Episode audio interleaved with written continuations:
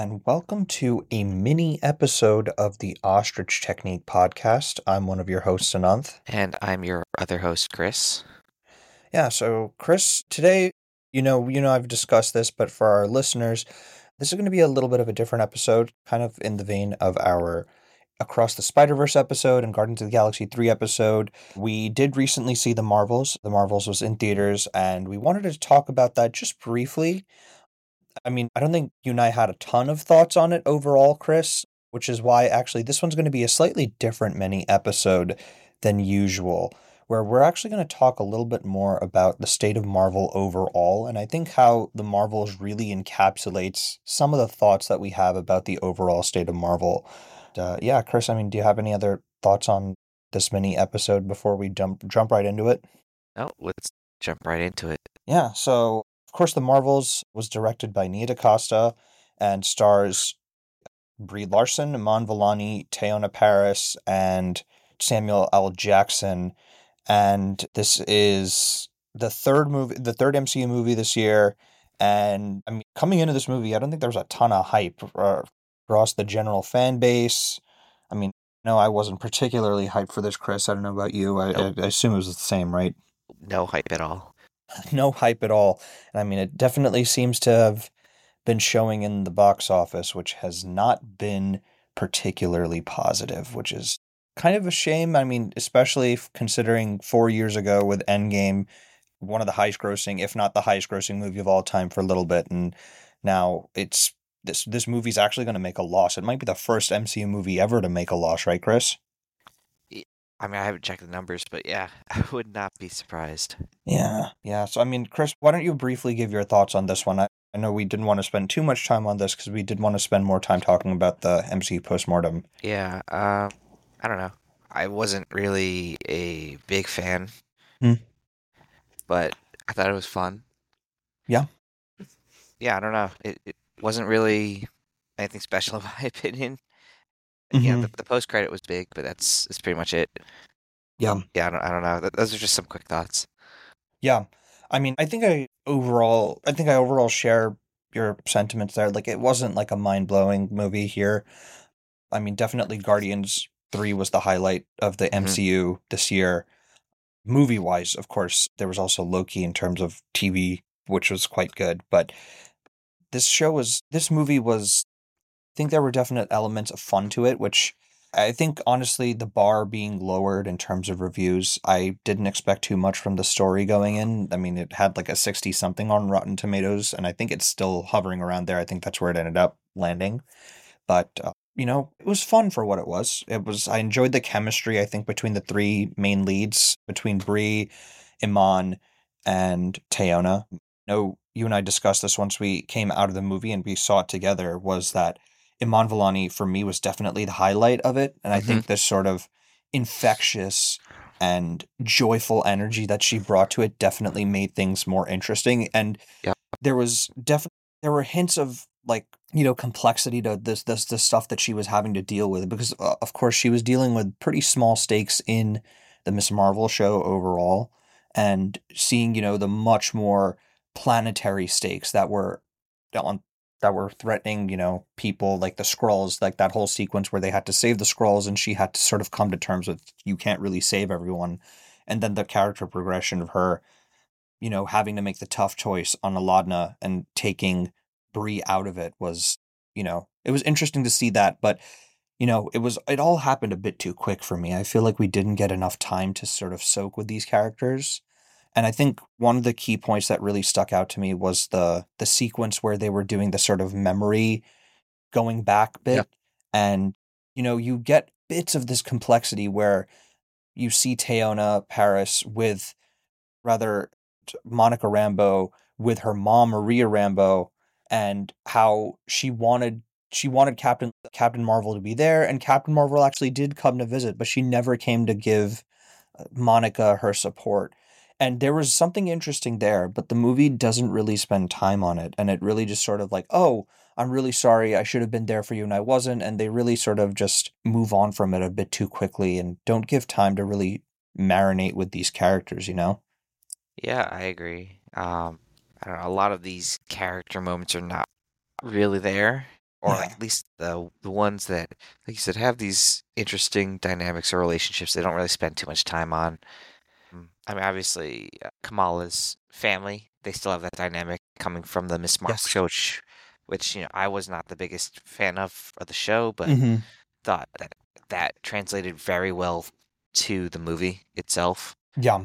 But yeah, I agree. Otherwise, like there was a good, an interesting dynamic between Carol and Monica that they kind of just was like, like you said, hey, I wasn't there. I'm sorry. Yeah. I'm here now. Like, can we reconcile? Yeah, exactly. Yeah, I mean, beyond that, the villain was also pretty forgettable overall. Yeah, like, I think they very could have, forgettable. I mean, we could have talked. There was definitely like a nugget of something interesting there, like Dar-Benn trying to save her people, but never really materialized into anything more, which was kind of a shame. Uh, just because, you know, uh, I'm sure that Zawe Ashton's a great actress and could have given a lot more. And uh, the score also, nothing to write home about, I think. Pretty generic score overall. Uh, but yeah, I mean, I guess any final thoughts here, Chris? And I guess we can just jump I, because I think you know coming out of this movie, we really felt that this sort of encapsulates a lot of the sort of problems that the MCU's been having overall. Mhm. Uh, but I guess before we jump into that, was there any final bits you wanted to talk here about the Marvels? The only final bit is that uh, I feel like it's just getting very sort of repetitive or even lazy. That they Mm. have the whole villain of oh, like I'm going to do something that puts the entire world or like galaxy, you know, at risk. And it's like Yeah. I don't know. This just keeps happening where it's like, can we maybe have villains or some sort of danger that's not like this level of a threat? Um, Where you know, you know, we have the Marvels with this, where like all the we have another multiverse sort of thing. Same thing with like Mhm. Quantumania. Same thing with like Love and Thunder. It's just Yeah. a lot of hey, there's these wide threats. You know, we might lose everything. Where it's like let's maybe make it a smaller, smaller level of threat here. Yeah, yeah. No, I, I, I think I agree with that. Like, I mean, maybe like Ant Man, for example, with the first movie, where it was very much like a personal thing between his family against Yellow Jacket. hmm Um, but yeah, I'm, I think it's a very valid point. Like, definitely, you know, scaling the stakes rather than it just having be a sort of a, a universe or world-ending threat every time. Mhm. But yeah, I mean, I think all very well taken points there, Chris. And yeah, I, I guess jumping back to what I was mentioning just right before was I think Chris, you and I agreed that this movie really highlighted, I think, a bunch of problems with the MCU formula or like the MCU sort of approach overall recently at least. And I think that you and I sort of hit on, you know, some of these points in just our discussion here. And the way that we've sort of decided to structure this is that you and I have each come up with three different things that we feel that Marvel has sort of been struggling with. And, you know, I'll start right away. Mentioned this right before was uh, this movie really sort of glossed over a lot of the character moments. And I think, especially us starting this podcast and going through phase one when we did has been kind of interesting just to sort of see the Marvel approach in those first few movies. I mean, obviously, we haven't seen the Avengers yet, but the first five movies or so, and now seeing how Marvel's approaching their characters now. For me, the shift away from focusing on characters and instead focusing on the overarching story has really been a big problem for me.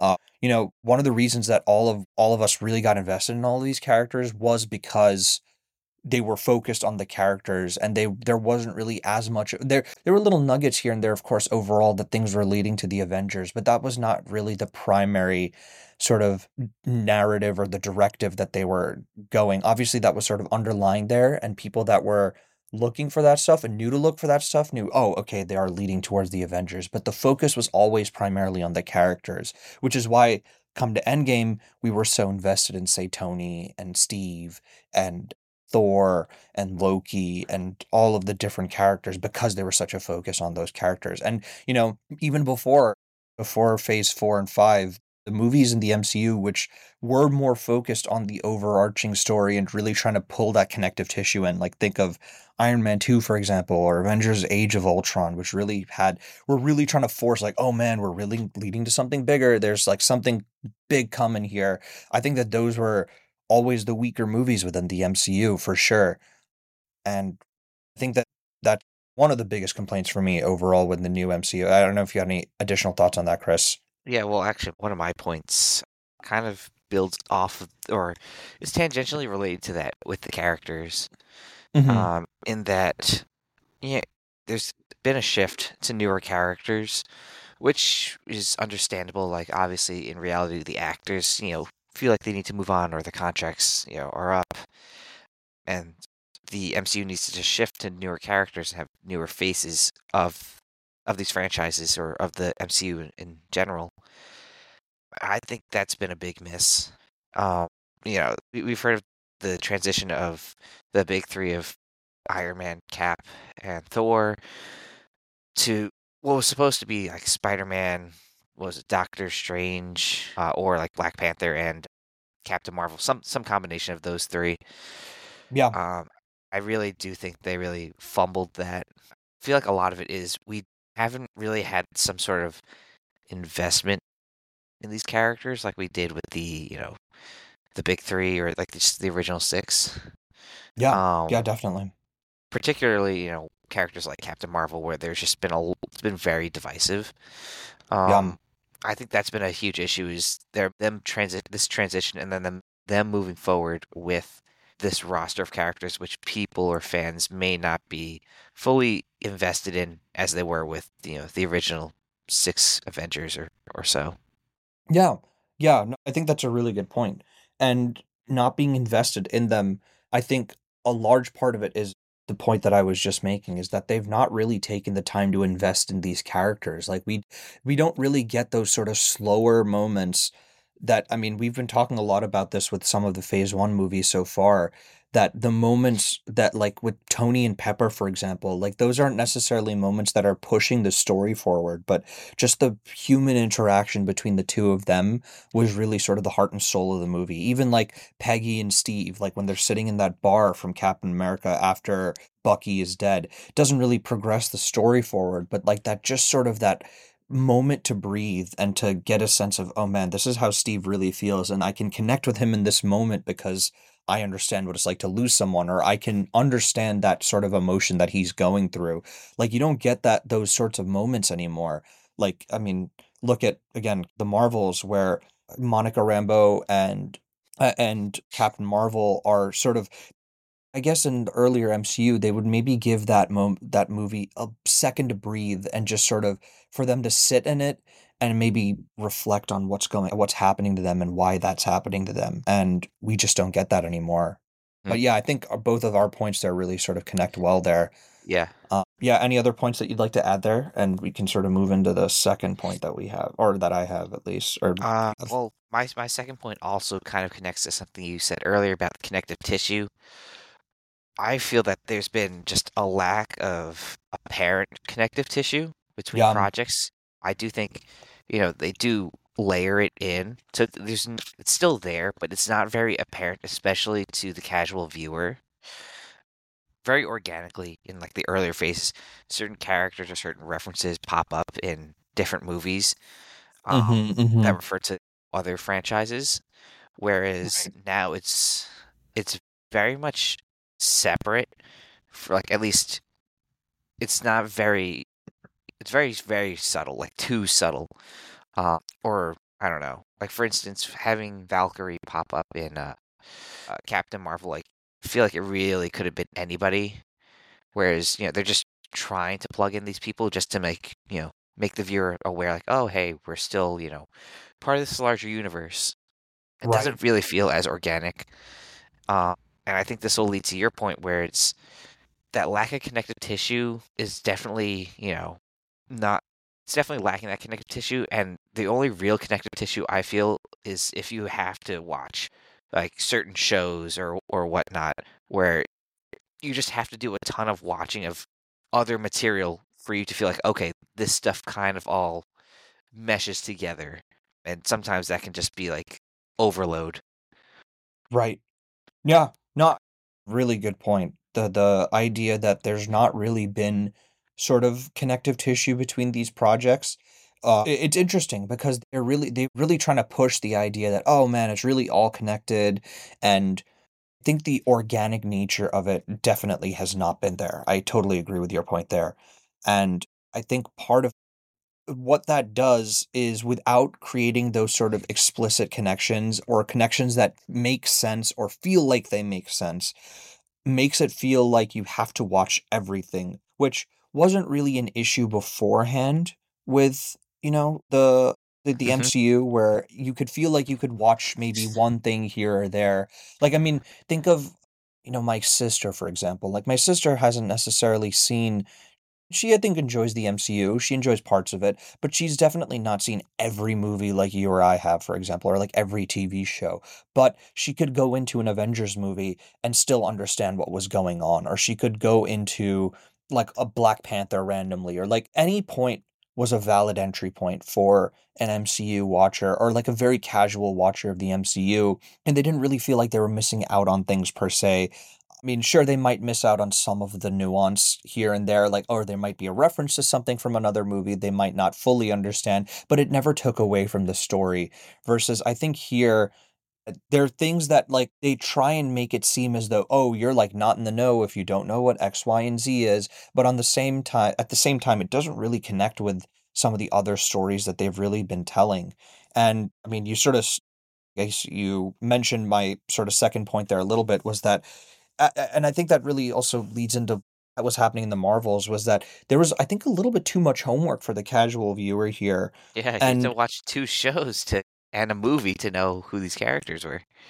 yeah, exactly. I'm I think that they did some to some level like kind of got who Miss Marvel was and like her family relationship was, but I think definitely like people were coming in saying who is this Miss Marvel character? Who is Teyonah Parris? Who is Monica Rambeau? Like no one knew who they really were unless you saw WandaVision or Miss Marvel. And I mean, to be fair, you can watch, I mean, a lot of original movies and especially some of the newer MCU movies introduce characters that had not been in any prior property, and the movie takes time to explain it. But the idea of this movie, at least in my how I saw the movie and how I perceived it, was it didn't seem like they really spent as much time to, you know, sort of flesh out these characters as much. Like they sort of really jump right into them. You get, I think, really the bare bones to understand them, but definitely you wouldn't be as invested in them if you hadn't seen their shows. Uh, Yeah, for sure. and not to like just not like just like sort of a top level of of sort of understanding. This is i think a much like a deeper understanding of those characters you really were missing out on if you did not watch those shows. Not like just some sort of like easter egg from another show that you could have skipped or not seen. So i think the idea that there's just too much homework while simultaneously just some of the stuff does not feel essential. Like at the same time want to have watched miss marvel to understand Kamala's character and her family's story and all of that, the connection that they have and why she feels so close to them. At the same time, her show, quite frankly, does not feel like it connects with the rest of the MCU, which is not a bad thing, but they've been touting the MCU that, oh, everything's connected. This is all critical to understand what's going on here. And really, the only connective tissue is that she's important because she's going to show up in the Marvels, as opposed to Marvel trying to make it seem that, oh, she's important because she's connecting to this overall grand story of the multiverse saga. And for you and I, because we watch all this stuff, we understand the sort of connective tissue and we can sort of look back on and say, okay, maybe this wasn't as important versus something else. But for the casual viewer, like, yes, I'm using my sister again as a proxy, there's no way that she would know that, okay, this is not important for me to watch or this is really important for me to watch, other than me telling her that because obviously mm-hmm. I'm much more in this mythology and the sort of the lore of all of it than she is. Yep, uh, that's all fair points. Yeah. Yeah. Do you have anything else to add to that, Chris? No, like I think our points so far have kind of gone hand in hand with each other. And I think your final point also kind of we've alluded to and I think also lent itself well to this conversation. I don't know Mhm. if you'd like to to bring that up now. Yeah. Yeah. I mean, it sort of jump in the lead there. But for me, I think it's not really as connected to all of these points here. I I think part of it kind of is, but you know, th- there's just been there's been a lot of MCU projects that have come out since phase three ended. I mean, thinking back to, I mean, from 2019 to 2023, I can't even count how many projects there's Too been. many. I, I think like, yeah, too many. That's that's the number. There's been too many projects, and I think that's really the main. That's the last point that I have here. That there's really just been too much, and it's been way too fast, and that also has added to the point that like viewers just can't keep up with all of this stuff and frankly, viewers don't want to keep up with all of the level of stuff here just because there's just been not everything has been important to watch. It doesn't feel like everything is leading up to something important. And it kind of leads to your point, Chris, also that it's the, the MCU has suffered for it. Like the MCU has Yeah. suffered for it in terms of viewership and engagement and suffered in terms of the quality of the output that's been coming out from these Mhm. projects overall. I think it's safe to say that people, I mean, whether obviously people can enjoy these movies to varying degrees, but I think people would agree that the quality of the movies has definitely not been to the level that it was before Endgame and Infinity War Yeah. for sure. Yeah, one hundred percent. Like, um, and I, you know, all these reports about the different visual effects artists, you know, coming Mm-hmm. out and saying how toxic of an environment it is, and how they're being grinded with last minute changes, and how Marvel is heavily relying on visual effects and CGI rather than the practical effects that they had in the earlier phases, which has led to my point of there's just been so much CGI and Marvel's become too reliant on it. And because there's just such a push for, hey, we want to be flexible, let's just film this on a green screen and then when we figure out in the editing room how we want to chop this up, then we'll do last minute changes. When you have just that scaled on a huge magnitude of several projects coming out all within the span of like a year or whatever, Mm-hmm. the the quality suffers so much, and the CGI is just not up to to par. Especially when you look at the early like Iron Man, for instance. Like, yeah, there were some practical effects, but there were definitely some CGI with that suit, and it still looked flawless. Yeah, and you absolutely. and now you look at something like Quantumania, where the CGI is just horrendous, yeah. horrendous. Oh. Uh, and like even like the Black Panther movies, like especially like the third act of the first Black Panther, Mhm. that final fight with Killmonger and Black Panther, just and the CGI rhinos. It's the CGI has just been such low quality for what we've seen previous movies, and it is just a bit ironic given how the technology has been getting better like over the years, and yet Marvel's output of this product has just decreased over the years, and it's a function of Yeah. um, like you said, just too much, way too fast, which is causing these visual effects artists to really, really just rush and not put out the best quality, and they know it, and Yeah. you know they're kind of in a between a rock and hard place in this situation. Yeah, absolutely. I mean, you hit on that point really well. It's definitely not the visual effects artist's fault. It's like, I mean, we know that these visual effects artists are capable of just some extraordinary visual effects from movies when they have the time and they have the they have the bandwidth to be able to, you know, create incredible visual effects. Like honestly, even Endgame, for example. Like I know Yeah. Endgame, they were working on that movie for over two years, two, three years, and even Infinity War, and it shows. Like the visual effects on it are honestly very good. The effects on Thanos in particular Thanos, are yeah. some of the best some of the best visual effects on a fully CG generated character ever. Uh, and really does show that they've done a lot of good work in when they're given the time and can put in the effort into that versus Quantumania, which you can tell was rushed, and there's been reports on the fact that it was very rushed project, and they just weren't able to finish the CG that was in that movie. And uh, yeah, I mean the C the CG has just been very disappointing, and um, you know I think we've really been sort of giving our sort of thoughts on on the things that have been wrong with the MCU.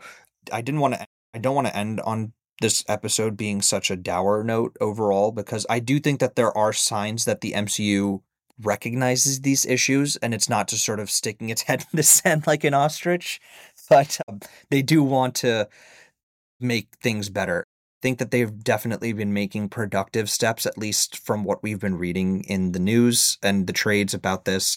So, like, in terms of too much homework and not everything feeling essential. I'm not saying everything has to feel essential for sure. I think that part of it is that don't sell the audience that everything is essential when it really isn't. Like thinking of when they like early phase four when we were getting like oh this is going to be the multiverse saga and i remember that whole thing of oh yeah this the first three multiverse saga is really going to be wanda it's going to be wandavision and i think doctor strange and there was like one other in like spider-man no way home no, Spider Man No Way Home. That was the three. Okay. It was like, oh, they're gonna have like this sort of like connective tissue between all three of them because like Wanda's connected to Doctor Strange and Doctor Strange is connected to Spider Man, and this is gonna be like a big thing to like set up the multiverse saga. And they really weren't all that connect. I mean, they were they were good properties to varying degrees in their own right, but they really didn't connect with one another, no. you know? But uh I mean, part of that is that again they were sold as all being connected and being all relevant to the overarching story and i think marvel is fixing that now a little bit with the idea of the marvel spotlight brand which they've just introduced with the trailer for echo uh, which i think we briefly talked about this chris separately right where this is going to be more street level stories which don't mm-hmm. necessarily connect to the broader mcu but it is still within the mcu yeah which i'm perfectly happy with that. Like make smaller level that speaks to your point also of like not having like massive like universe ending or world ending or galaxy ending stakes like this can be like just a small level street level story and that's yep. what apparently spotlight's going to do which i'm all for like let's let's see more of those yeah they recognize the fatigue and you know moving forward they're committed to putting out less projects per year yeah like next mm-hmm. year mm-hmm. it's going to only be Deadpool three in terms of films. Yep. Um, which I think will help as well, allowing you know viewers to kind of digest the material a little bit more, get a little breathing room, and also mm-hmm. for the workers themselves, like we mentioned, like give them more time to focus on certain properties or certain projects. You know, put it yeah. greater effort so it comes out as better product. Absolutely.